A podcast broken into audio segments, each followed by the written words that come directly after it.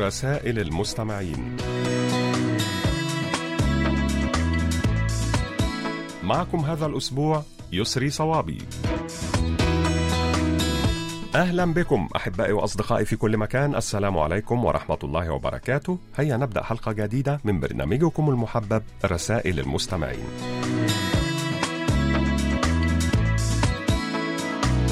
وفي البداية نشكركم أيها الأصدقاء الأعزاء على تعليقاتكم حول الموضوع الذي طرحناه الأسبوع الماضي وهو هل يجب المخاطرة والتغيير لاستغلال الفرص في الحياة؟ وسوف نستعرض خلال هذه الحلقة بعض الردود التي جاءت إلينا على صفحتنا على فيسبوك.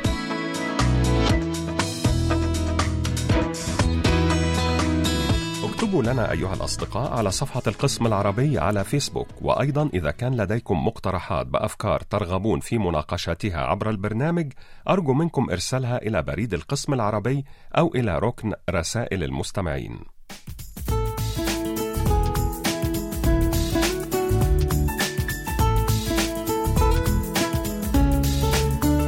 ونبدأ أحبائي وأصدقائي مع صديقنا العزيز الدكتور نوري عبد الرزاق وعنوانه صندوق بريد رقم 101 بني عزيز 19010 ولاية سطيف الجمهورية الجزائرية.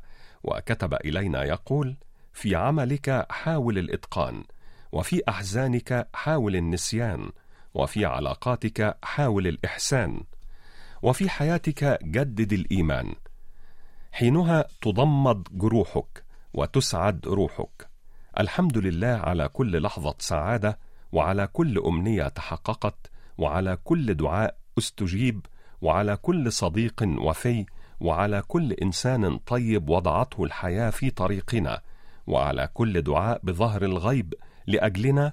فيا رب لك الحمد على كل حزن أطفأته وعلى كل جرح داويته لك الحمد يا رب على كل لحظة تدفق فيها الفرح إلى قلوبنا بفضلك.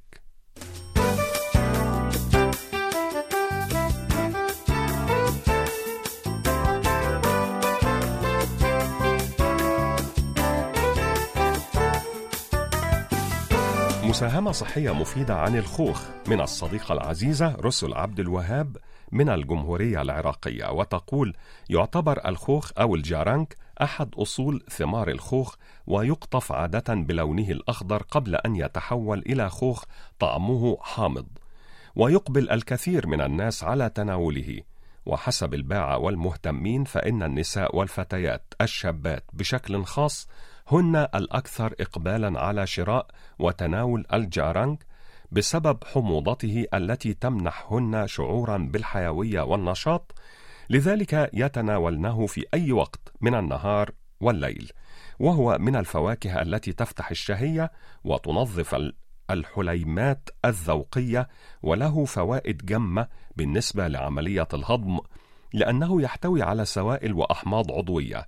أيضا يحمي الجهاز الهضمي من المشكلات السرطانية بسبب ما يحتويه من ألياف غذائية ومضادات للأكسدة كما أنه مفيد للوقاية من أمراض الكلى ويضبط الضغط الشرياني لما يحتوي عليه من بوتاسيوم ولكن رغم فوائده الكثيرة ينصح الخبراء بعدم زيادة الكمية المتناولة عن عشر حبات يوميا فقط لأن الإكثار منه يؤثر بشكل سلبي على المعدة.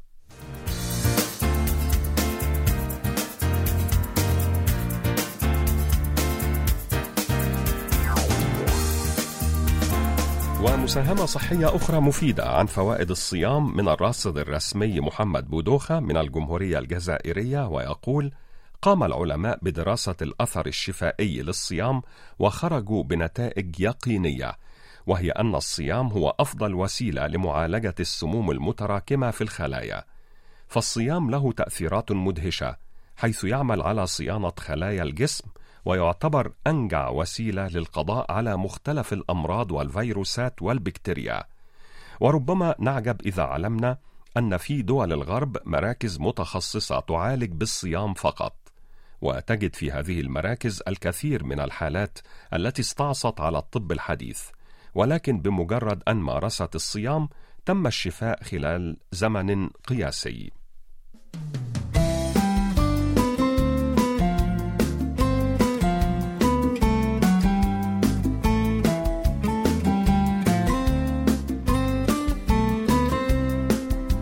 نواصل أيها الأحباء مع الصديق العزيز عبد الإله إزو من الخميسات بالمملكة المغربية الذي أرسل إلينا هذه الحكم والأقوال المختارة. دائما يستطيع الأطفال أن يعلموا الكبار ثلاثة أشياء: السعادة بلا سبب، والانشغال بشيء ما، ومعرفة كيف يطلبون ما يرغبون فيه بكل قوة. لا تصحب من الناس سوى من يكتم سرك، ويستر عيبك، وينشر حسنتك، ويطوي سيئتك. فإن وجدته أغناك عن الناس. إذا كان البشر يقومون بفعل الخير فقط لأنهم يخشون من العقاب ويتمنون مكافأة في المقابل، فنحن إذا كائنات مثيرة للشفقة حقا. الوقاحة هي أن تبتسم لي وقد أكلت من لحمي حتى جف لسانك، والاستهانة هي أن أعلم بكل ذلك وأبتسم لك. يتكلم الحكماء لأن لديهم شيئا يجب أن يقال، أما المغفلون فإنهم يتكلمون لأنهم يشعرون بأنه يجب عليهم أن يقولوا أي شيء. إياك والسخرية من الناس فأنت تجهل الدور الذي تعده لك الأقدار غدا. إن أغنى الغنى العقل، وأكبر الفقر الحمق، وأوحش الوحشة العجب، وأكرم الكرم حسن الخلق. وأخيرا أن تتعلم يعني أن تجدف ضد التيار. فإذا توقفت عدت إلى الوراء.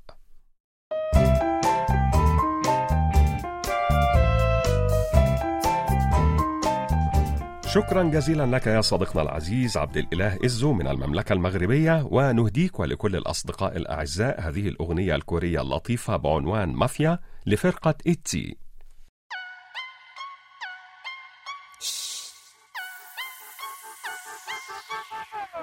Guess who loves you? 나야 나. Do I show you? No야 no.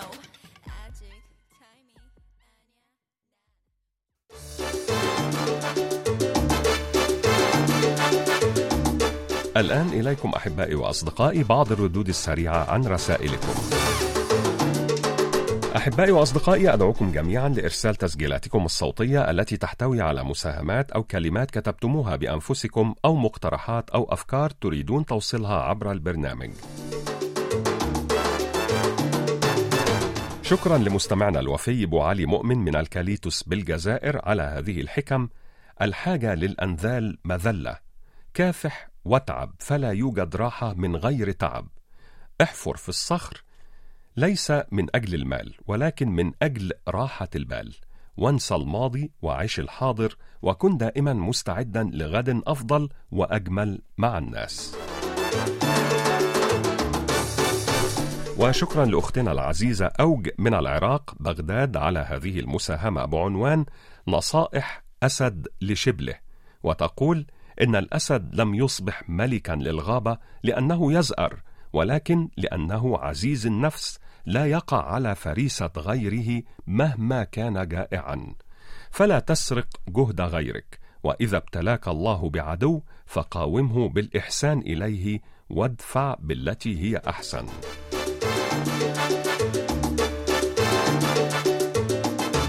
ومشكور يا صديقنا العزيز المهندس ناصر فريد ظفير من اليمن. شبوة على هذه الكلمات. هل تخيلت يوما أن الغم مثوبة يقول الله تعالى فأثابكم غما بغم ولم يقل سبحانه فأصابكم ولكن قال فأثابكم فيوما ما ستكتشف أن حزنك قد حماك من النار وصبرك قد أدخلك الجنة.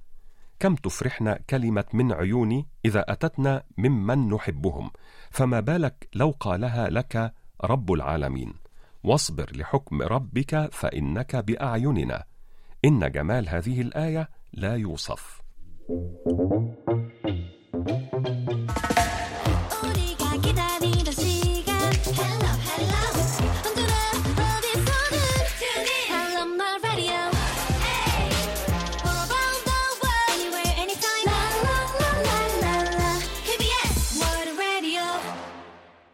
نواصل الآن أصدقائي مع هذه المعلومات السريعة من الصديق العزيز معاد بلكريد وعنوانه أولاد إبراهيم أولاد برحيل تارودانت المملكة المغربية صندوق بريد رقم 83300 ويقول هل تعلم أن كل ألف سمكة من سمك الفانوس تساوي ما يقارب كيلو جرام واحد؟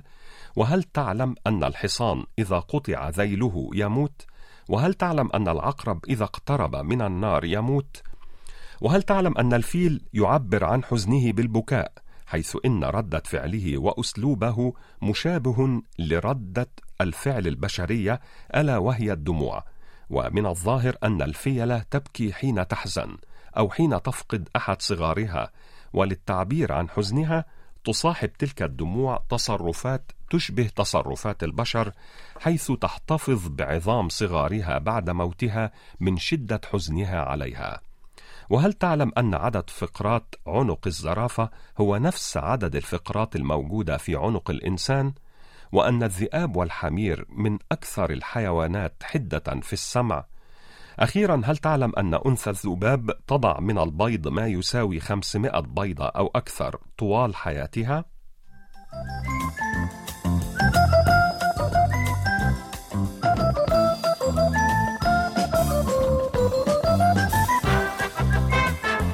مستمعنا العزيز حمزاوي محمود حمزاوي وعنوانه جمهورية مصر العربية أسوان صندوق بريد رقم 279 أرسل إلينا هذه المساهمة عن آلة العود الموسيقية ويقول تعد آلة العود من أهم الآلات الموسيقية العربية المحببة إلى نفس ووجدان وآذان الشعب العربي.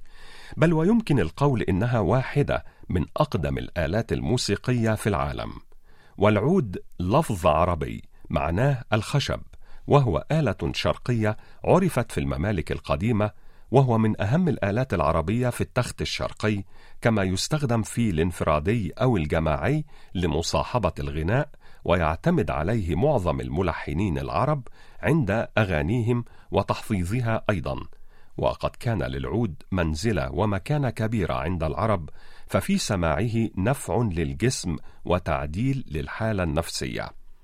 في الأصل كانت أوتار العود من خيوط الأمعاء ولكن اليوم استبدلت بالنايلون. والثابت تاريخيا أن آلة العود من الآلات الوترية التي عرفتها الممالك القديمة وقد استعملها قدماء المصريين منذ أكثر من ثلاثة آلاف وخمسمائة سنة.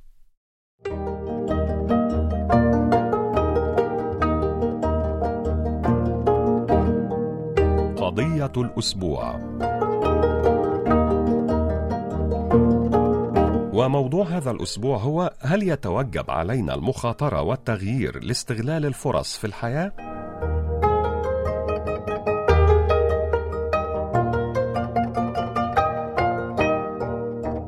هبة رحيم تقول نقلا عن الملياردير الصيني جاك ما أسوأ ناس تتعامل معهم هم ذو العقول الفقيرة فذو العقول الفقيرة يفشلون بسبب شيء واحد لأن حياتهم عبارة عن انتظار ينتظرون الفرص ولكن لا يخوضون في أي تجربة طوال حياتهم. كوكويا تقول المخاطرة كلمة فيها خطر، فلنقل المغامرة، والحياة بطبيعتها وتجاربها تعد مغامرة، والإنسان يجب التغيير دائما أو يحب التغيير دائما ويمل من الحياة الروتينية مما يجعله يبحث دوما عن أساليب أخرى يخرج فيها أفكاره. فالفرص التي تأتي مرة في العمر من المستحسن اغتنامها إذا كانت معقولة وظروفها ملائمة لمحيط الشخص وعاداته واعتقاداته. نورا تقول إذا كانت الفرص تستحق الاستغلال فلا أظن أنه يوجد مانع من المخاطرة. أخيرا ريهام معاوية تقول بينما يفكر العاقل في كيفية عبور الجسر يعبر المجنون الجسر. ودائما أريد أن أكون ذلك المجنون الذي يعبر الجسر.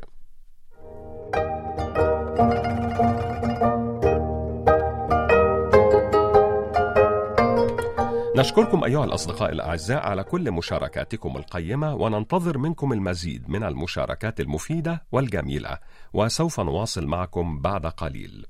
إذا نواصل أحبائي مع صديقنا العزيز محمد السيد عبد الرحيم وعنوانه شارع الشوشة مركز الحسينية الرقم البريدي 44654 محافظة الشرقية جمهورية مصر العربية وقد أرسل إلينا هذه المساهمة بعنوان عش بسيطا وقدم العطاء ويقول عش بسيطا وقدم يد العون والمساعدة لكل من يحتاج إليك وعلى قدر إمكانياتك. ولا تقف مكتوف اليدين عندما تشعر أن بإمكانك تقديم الكثير لمن هم حولك. فالبساطة هي ألا تنظر إلى من فوقك فهناك من هو أدنى منك. فانظر إليه وفكر في حاله واستمتع بأيامك بحلوها ومرها. وحينها ستكتشف أن الدنيا لا تستحق منك أن تغضب وأن تحمل الهموم والأحزان بداخلك. قدم العطاء إلى أبعد الحدود وبعفوية وبمشاعر صادقة بعيدا عن التكلف لأنك بذلك ستش أو ستشعر من حولك بصدق ما تقدم لهم. وإياك أن تتفوه بكلمة سيئة ومزعجة تجرح بها من حولك. بل احرص على أن تكون دائما سباقا بالكلمة الطيبة لأنك بكل كلمة طيبة تنطقها كأنك تقدم هدية لمن هم حولك. اسعى لتحقيق طموحاتك وأهدافك وحتى إذا لم تصل إليها تذكر أنك اجتهدت وأن هذا هو ما كتبه الله لك. ولا تنس أن تطهر قلبك من كل الشوائب لأنك إذا حملت شيئا في داخلك فلن يتضرر منه أحد إلا أنت. أخيرا شارك دائما أحبابك همومهم وأحزانهم لأنك بذلك سوف تشعرهم بأن الدنيا ما زال فيها قلب صادق محب وأنها لا تزال بخير.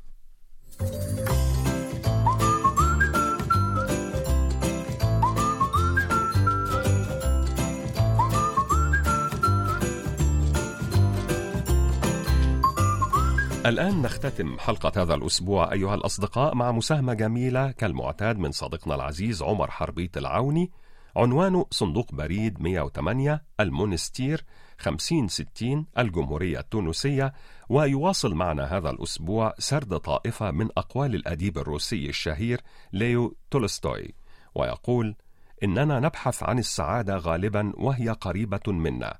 كما نبحث في كثير من الأحيان عن النظارة وهي فوق أعيننا. لا علاقة للنجاح بما تكسبه في الحياة أو تنجزه لنفسك فالنجاح هو ما تفعله للآخرين.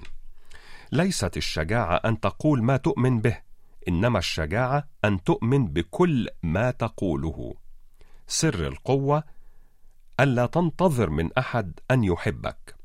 السعادة أن يكون لديك ثلاثة أشياء شيء تعمله وشيء تحبه وشيء تطمح إليه قمة الأخلاق أن تعفو وأنت قادر على الانتقام السعادة لا تعتمد على الأشياء الخارجية بل على طريقة رؤيتنا لها.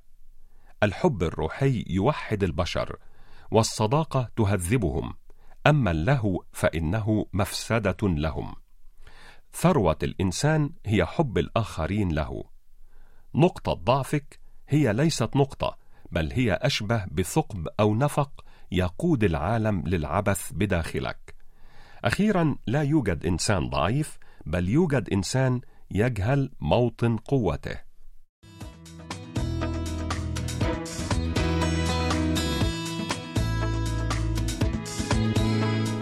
بهذه الكلمات الجميلة نكون قد وصلنا وإياكم أحبائي وأصدقائي إلى ختام حلقة هذا الأسبوع من برنامجكم المحبب رسائل المستمعين. نعدكم أيها الأصدقاء الأعزاء بأن نلتقي بكم في مثل هذا الموعد من الأسبوع القادم إن شاء الله. وحتى ذلك الحين إليكم تحيات مخرجة البرنامج قمر كيم ميونغ وتحياتي يسري صوابي. thank you